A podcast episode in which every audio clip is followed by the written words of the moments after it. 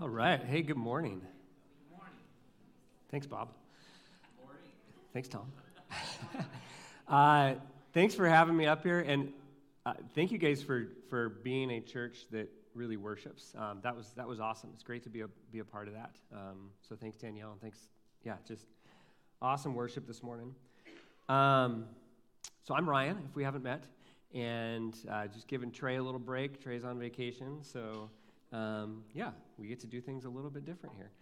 Um, Trey's message last week kind of left off at a really good point. We were in Acts, and we're going to continue uh, in Acts 3. And um, left off at a really good point with, with Paul and Barnabas kind of wrestling with the, the state of the world at that time. And uh, we see what we're going to look at today kind of goes into what they do about it. So that's kind of our, our question today. What do we do about it um, if the world is in kind of a difficult place?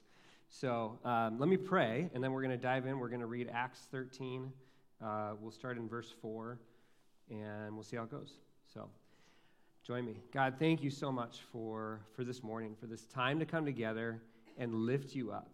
Um, not just to show up, Lord, but to actually be here worshiping you. And God, we just ask that you um, speak to us, get, get me out of the way, uh, open up your word to us in a way that we can, we can take and apply and, and just, God, just continue to spur us on. Um, that's really what we want out of this morning. In your son's precious name we pray. Amen. So we're looking at Acts 13. Uh, we're going to start in verse 4. I'll just read through this all in one fell swoop. As I'm reading it, pay attention to places and people. Okay, places and people. Um, and the, the people, the first people that it talks about, it just uses the word they. And the they is Paul and Barnabas, where, where Trey left off last time. So, so being sent out by the Holy Spirit, they went to Seleucia, and from there they sailed to Cyprus. When they arrived at Sal- Salamis, I practiced that one, but then I messed it up. Uh, Salamis, they proclaimed the word of God in the synagogues of the Jews, and they had John to assist them.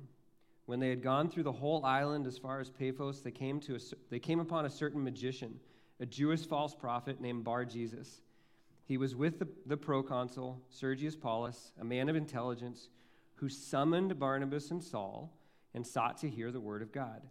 But Elymas the magician, for that is the meaning of his name, so that's Bar Jesus, Elymas, same person. He opposed them, seeking to turn the proconsul away from the faith. But Saul, who was also called Paul, filled with the Holy Spirit, looked intently at him and said, You son of the devil, you enemy of all righteousness, full of all deceit and villainy, will you not stop making the crooked, making crooked the straight paths of the Lord? And now behold, the hand of the Lord is upon you and you will be blind and unable to see the sun for a time. Immediately, mist and darkness fell upon him, and he went about seeking people to lead him by the hand. Then the proconsul believed, and he saw what had occurred, for he was astonished at the teaching of the Lord.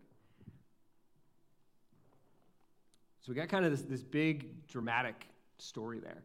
And we're just going to look at it and we're going to make two observations. Like, I'm sorry, guys, like boneheadedly obvious observations. You're going to be so disappointed. You're going to learn nothing today. These observations are so obvious, okay?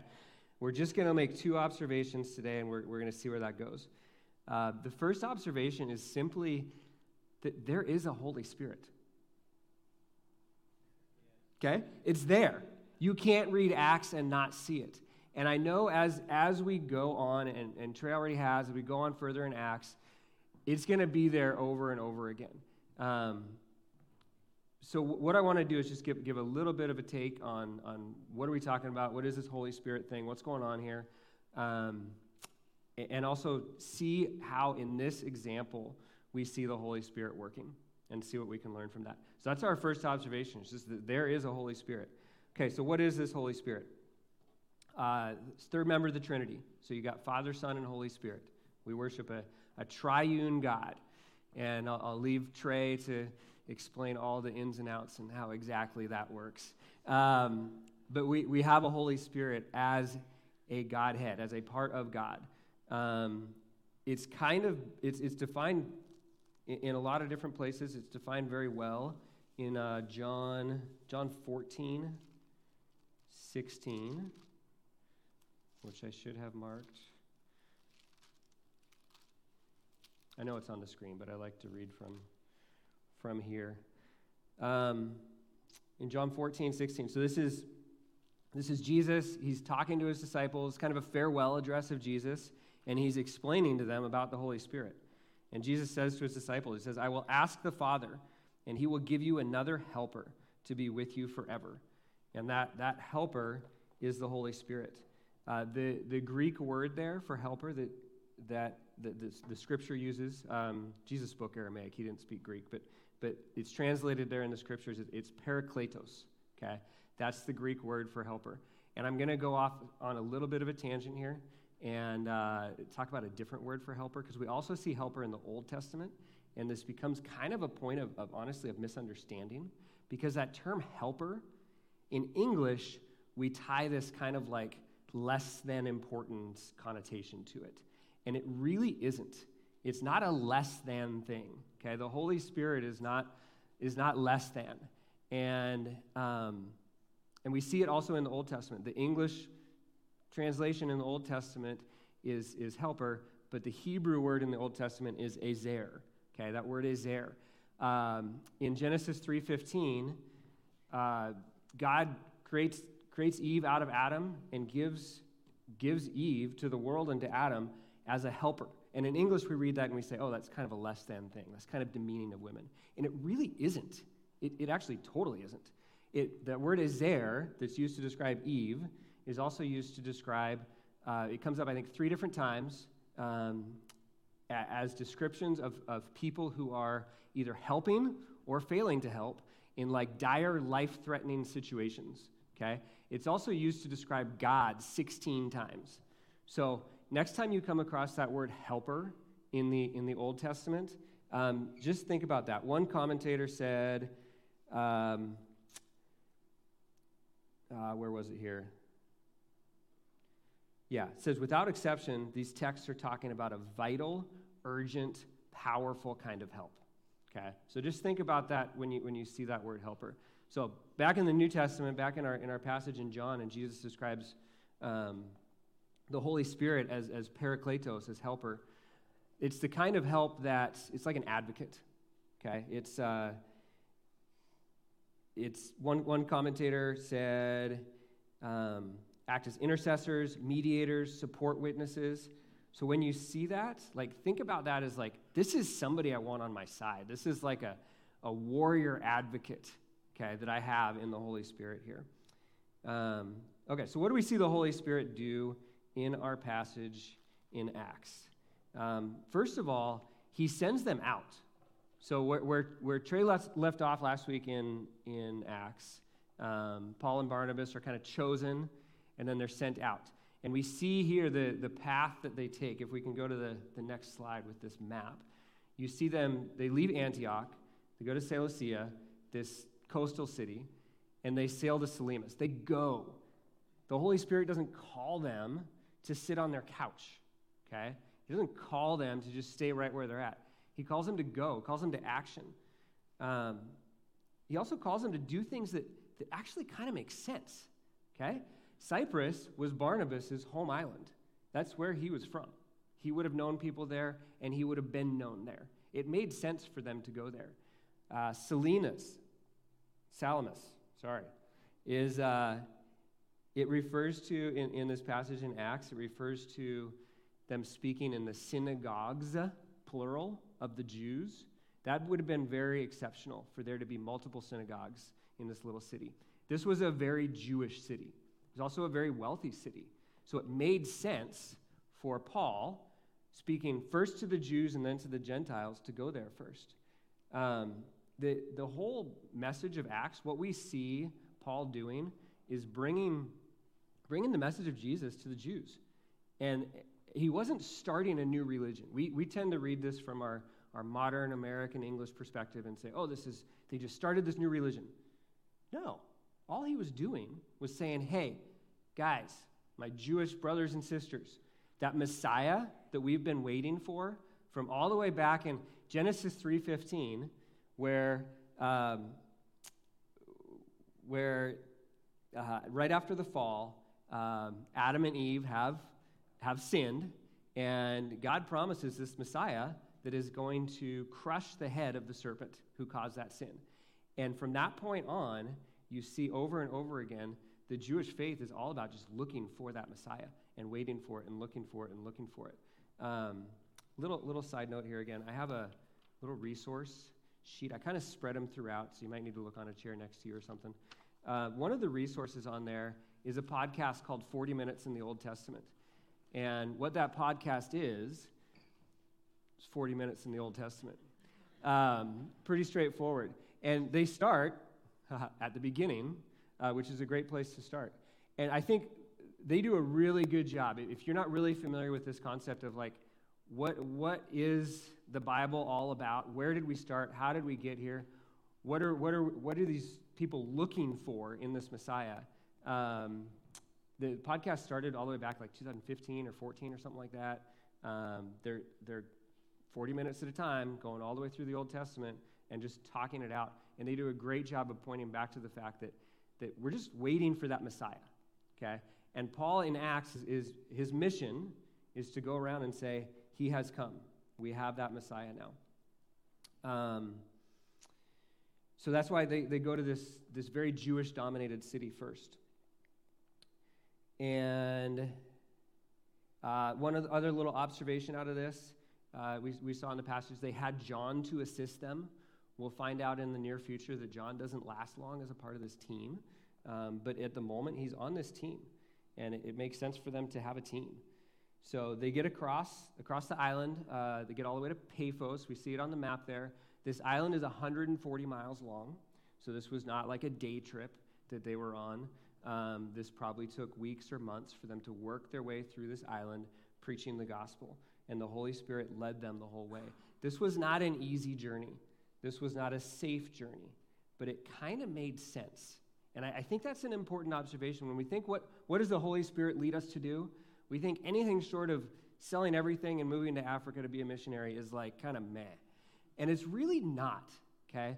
The Holy Spirit can lead us to do a lot of things that make sense. We're going to see him, him lead Paul to say some pretty harsh words in a minute here, but he can also lead us to do things that also seem on the surface to make some sense. And so that's kind of what we see as, as they work their way across the island. Um, then they get to this, this magician, this Jewish false prophet named Bar Jesus. And I'm going to try to paint a picture. I don't know that this picture is totally accurate, but I, I picture the, the proconsul, proconsul kind of like a, a, local, local government official. Maybe he's, he's sitting on this sitting on this throne or sitting in his office or whatever that looks like. And, and Bar Jesus, this Jewish false prophet, kind of maybe a spiritual advisor um, to the proconsul, is kind of whispering in his ear, like, you don't want to listen to these guys. They, they don't know what they're talking about. They don't know what they're talking about. Um, but, but he has heard, and the Holy Spirit has used the fact that they preached their way across this island, and, and he's like, huh, I've heard about these guys. What's going on here? Um, and he and so the proconsul wants to hear. And this is where uh, we will pick up and we'll, we'll read this again in verse 9. I think it's just, it's powerful enough that it's worth reading twice. But Saul, who is called Paul, is filled with the Holy Spirit. Okay? This is not just like him going off on his own. Okay? This is, this is Holy Spirit directed um, that these words are coming out of his mouth. filled with the Holy Spirit, he looked intently at him. So he's just like staring a hole right in Bar Jesus. And he said, You son of the devil, you enemy of all righteousness, full of all deceit and villainy, will you not stop making crooked the straight paths of the Lord? And now behold, the hand of the Lord is upon you, and you will be blind and unable to see the sun for a time. Immediately, mist and darkness fell on him, and he went about seeking people to lead him by the hand. Then the proconsul believed and he, when he saw what had occurred, for he was astonished at the teaching of the Lord. So none of that happens by accident. So let's, let's observe, like, what does the Holy Spirit do there? For one thing, um, it's direct. He doesn't hold back. You know, there's no pulled punches there. It's very direct communication um, from the Holy Spirit through Paul to Bar Jesus. Um, the other thing that we see, it's focused on a larger purpose of God. This is not just like trying to make Bar Jesus feel bad or trying to win the argument. It's not about that. The, the outcome of this ultimately is that this, this government official ends up believing, okay? Um, and he was not Jewish. And I, I, think he was one of the first, if not the first, non Jewish um, converts of Paul. And it, and it, happened through this really direct, forceful communication that the Holy Spirit led Paul in. Um, Paul doesn't make him go blind for a time, he just observes, honestly. Paul just says, The hand of the Lord is upon you. This is going to happen to you. So Paul's not like conjuring up some magic. The Holy Spirit's doing that. And, and speaking of that, that effect, that it has an effect that's, that's honestly, it's pretty crazy. It's kind of hard to understand. It's miraculous. Um, I, I, can't explain how exactly that happens, um, but it does because it's, it's God doing it. Um, in this case, it's interesting, it's, and it's not always the case, but this, this effect, it's temporary. Um, we're told that, that he's blind for a time. And there's, there's some traditions, I was reading a little bit about this and probably reading a little too much about it. There's some traditions that Bar Jesus actually then converted and, and became a follower of Christ as well. We don't know that for sure, but, but maybe. Um, so again, that's, that's observation number one, just really simple. There is a Holy Spirit, okay? And we need, we need to understand that. We need to understand the implications of that. And I think it's important that we understand that we can depend on the Holy Spirit a lot more than we should be depending on what happens on Sunday morning. Okay? Um, I, I, think I got I gotta attribute it to Dallas Willard because I got to have a Dallas Willard quote, but it actually might have been N.T. Wright. I don't remember. Maybe it was even Paul Tripp. Uh, said, We overestimate the efficacy of Sunday mornings. And by we, that's, that's us, participants. That's the Big C church. That's not this church. This church is perfect. But other, other churches sometimes might overestimate the efficacy of Sunday mornings we overestimate what a Sunday morning can do for us. And I, I realized, thinking about this this morning, like, I really want us to, to grasp this. Like, if we are, and I do this sometimes too, 100%. If you are walking out of here after, after Sunday morning service, just giving yourself a pat on the back for having done the church thing, and now let's, let's get back out to real life, like, you're doing it wrong, okay? I'm doing it wrong when I do that. Um, what we should be doing is walking out of here, here called to do something, okay? Wanting to, to, to take action, wanting to walk more with the Lord, and that action could look like a lot of different things. Um, it, and, and I mean this. If, if you walk out of here saying, that sermon was dumb, I don't know what that guy was talking about, but I feel called, I'm going to go call that friend to have lunch with them, or I'm going to pray for that person. Like, I would love that. That would be a great outcome of Sunday morning. Um, if you walk out of here thinking, oh, that sermon was great, and then back to the real world, just get it behind you and move on, that's no, we're doing it wrong. So we have dinner tomorrow night um, with, with a bunch of homeless people. Great opportunity to come in and, and be like actually in person communicating with others and, and, and follow the Lord's calling there. Maybe you're called to read the book of James or attend that small group or pray for that person or reconcile that relationship, whatever it is. Like, that's what we should be really excited about as followers of Christ. Not necessarily just like what happens on Sunday morning, okay? And I'm not just saying that because Trey's not here. Trey would say the same thing and has. Um, so it, I, I would 100% be okay with you tuning me out and just listening to the Holy Spirit right now. Like that would be totally okay. If you're if you're on your phone, I'll just tell myself that you're reading scripture or something. It's okay. Um, yeah, we, we really need to not overestimate the efficacy of Sunday mornings. So that's our first observation. There is a Holy Spirit. Second observation is even more obvious. And I'm sorry, guys. It's just so like, it's like a fish can't observe water, right? This is so obvious, it's hard to even see. Um, this all happens. This is, the, this is the second observation. This all happens in real life. It just does, okay? It doesn't happen in, in some virtual world that let's say technology allows us to exist in, it actually happens in actual real life. Um, Paul and Barnabas are sent off into the real world to share the gospel. They're sent off to their Jewish brothers and sisters in person to say, hey, that Messiah that we've been waiting for, he came. Let me tell you about him. Okay? They're not called to sit on their couch and tweet about it. They're not called to make some scathing YouTube video laying out all the arguments for, for Christ as the Messiah. Okay, they're not called to get into some, to, to make some TikTok dance about Jesus loves me or something. I, I don't even know. Um, they're called to go out into the real world. Now, I will, I will give you a concession statement here. I'll actually give you two. I will concede that those things, those technologies that I just mentioned, did not exist at that time. Okay?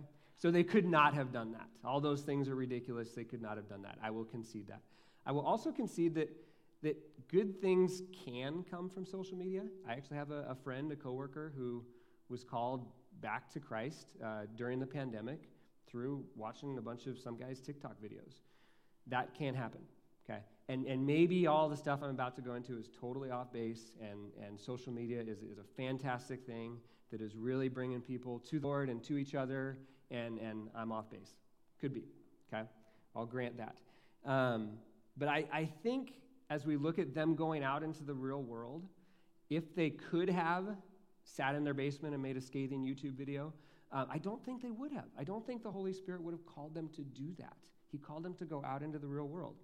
Um, there, there, if you Google, and I did this, and, and there's, there's a, a page we'll look at here. If you Google scripture about social media, the very first search result takes you to this page. And I realize that the print is a little small to, to read it all, I'm sorry.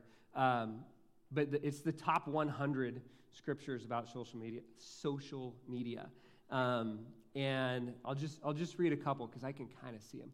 Um, it says, though I have much, it's from Second John, it says, though I have much to write you, I would rather not use paper and ink. It's ancient social media. Instead, I hope to come to you and talk face to face so that our joy may be complete. From Ephesians 4, let no corrupting talk out of your mouth, but only that what is good for building up as fits the occasion, it may give grace to those who hear. So there, there's just a couple. My favorite one is actually not on that list. It's from Psalm 1. So the psalm is, is the Hebrew, psalm, the book of Psalms is the Hebrew hymnal. So if Jesus opened up his hymnal, uh, his hymnal would have started with, with these words Psalm 1 1. Blessed is the man who walks not in the counsel of the wicked, nor stands in the way of sinners, nor sits at the seat of scoffers. You know, as N.T. Wright in an interview pointed out that that sitting at the seat of scoffers, that's Twitter. I think. I mean, isn't it? Like, that's, I, I, don't know how you guys use social media, and I'm not on it a ton. Um, but I, when I do, like, that's what it is. I'm, I'm really just sitting at the seat of scoffers. Um, and that's not, it's not good. It's not what we're called to do. Um, and, and people are starting to figure this out. People are becoming more and more aware, not just Christians. Like, I think our society is becoming more and more aware of well, what John Mark Comer says the, the harmful effects of what John Mark Comer calls the grand experiment in human omnipresence. Okay, this idea of human omnipresence. Anybody from anywhere can be present in your life at any time, and vice versa. Okay? That on its face is not, maybe not necessarily a bad thing, but we've never lived that way before. And, and I think there's some harmful effects of it. Um, so I want to point out a couple other things on, on your resource sheet, because pe- again, people are starting to, to kind of understand some of the harmful effects of, of the way that we're living in these virtual worlds. Um, Jonathan Haidt, Haidt, sorry, Jonathan Haidt, um, not a Christian, he's a moral psychologist. He wrote Coddling of the American Mind. He wrote um, The Righteous Mind. Um, he's he's um, kind of starting to get picked up and, and, talked about by a lot of Christians um, because he's, he's making wise observations. He, recently wrote an article, came out in the Atlantic magazine. It's, uh, don't quote me on this, I, but I, I, think I heard somewhere it's the most read article in the history of the Atlantic magazine. Uh, Atlantic's been around since 1857, so that's, that's a long time, a lot of articles. This is the most read one. And it's because it's, he's really striking a chord with some of the things he says. And he, he, uh, he compares modern day communication uh, to what it might have been like after, after the, the Tower of Babel, where we really can't communicate with each other. We're not speaking the same language. Like, we literally, social media has caused dividing lines in our society where communication cannot happen, disagreement cannot happen, the, an understanding, a mutual understanding of anything resembling truth cannot happen. And that destroys our, our culture. And it ultimately, his, take on it, I'm sorry to, be a downer here, is that it will destroy our democracy. Because democracy depends on institutions and it depends on um, ability to communicate and ability to understand truth. So, uh, downer, man. So, what do we do about it? Okay? And again, this is just one, one person's take on it. I really strongly encourage you um, to, to check out this article. It, will, it'll be a book soon, I'm sure, but currently it's an article. It takes about an hour to read. There's an audio version on the website. You don't have to actually read anything these days. Actually, all of the resources that are, that are on here, uh, you don't actually have to read. There's great audio versions of them. But anyway, check out this article. He's got a really interesting take, and I don't want to push it too far because I'm a little bit away from the scripture here, and I realize that, um, and I want to be sensitive to that. But just check it out.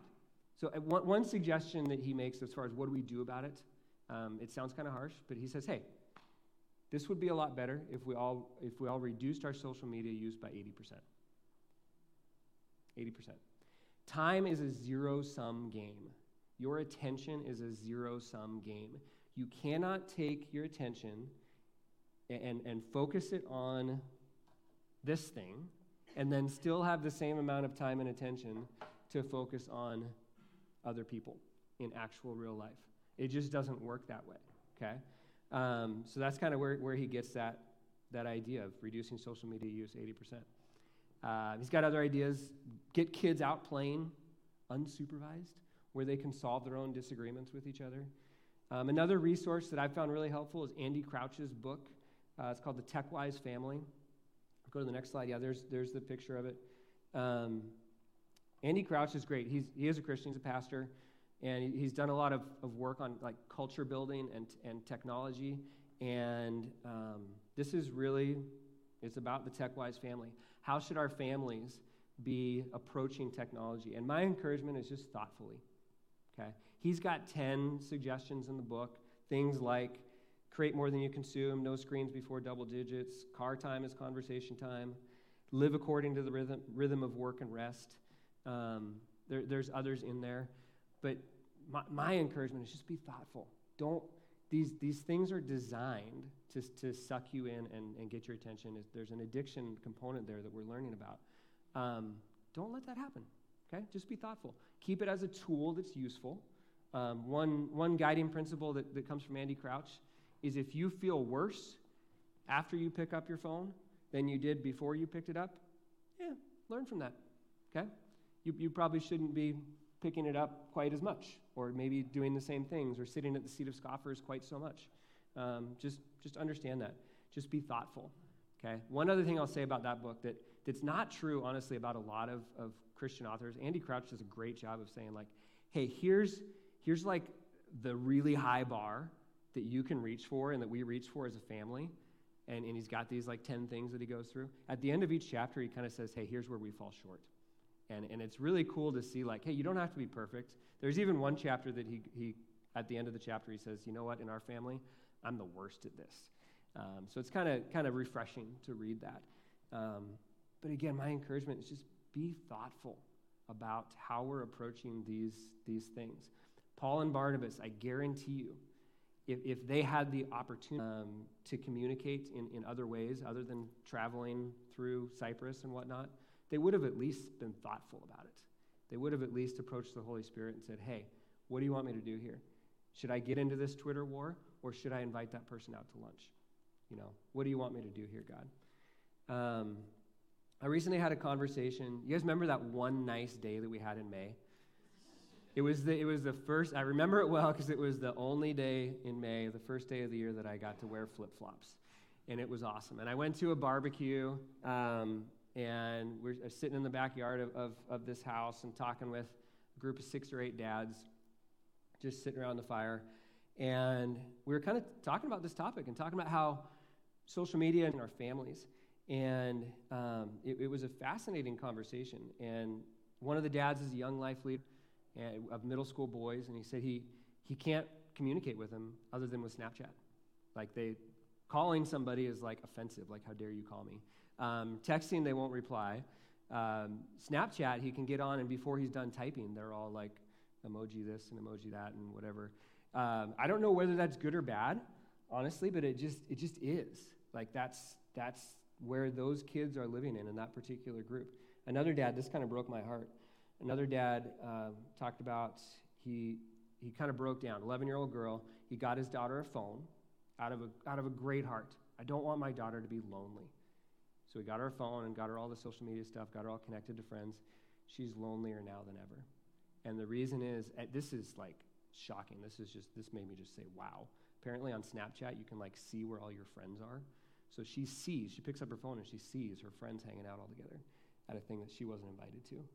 And she's lonelier than ever. Um, it's just, yeah, crazy. And again, these are tools. Do they have potentially good uses? Probably. Let's be thoughtful about it. Okay, let's just not get sucked into it. Um, again, maybe this is a stretch, but I think that, that Paul and Barnabas, and I think the Holy Spirit might be leading us to be thoughtful. And as Andy Crouch says, we're going to be different. Okay, we're not going to just just go with the flow. Um, I don't know if you guys have ever heard the, the phrase, the medium is the message. Um, I'll read this quote from Canadian communication theorist Marshall McLuhan.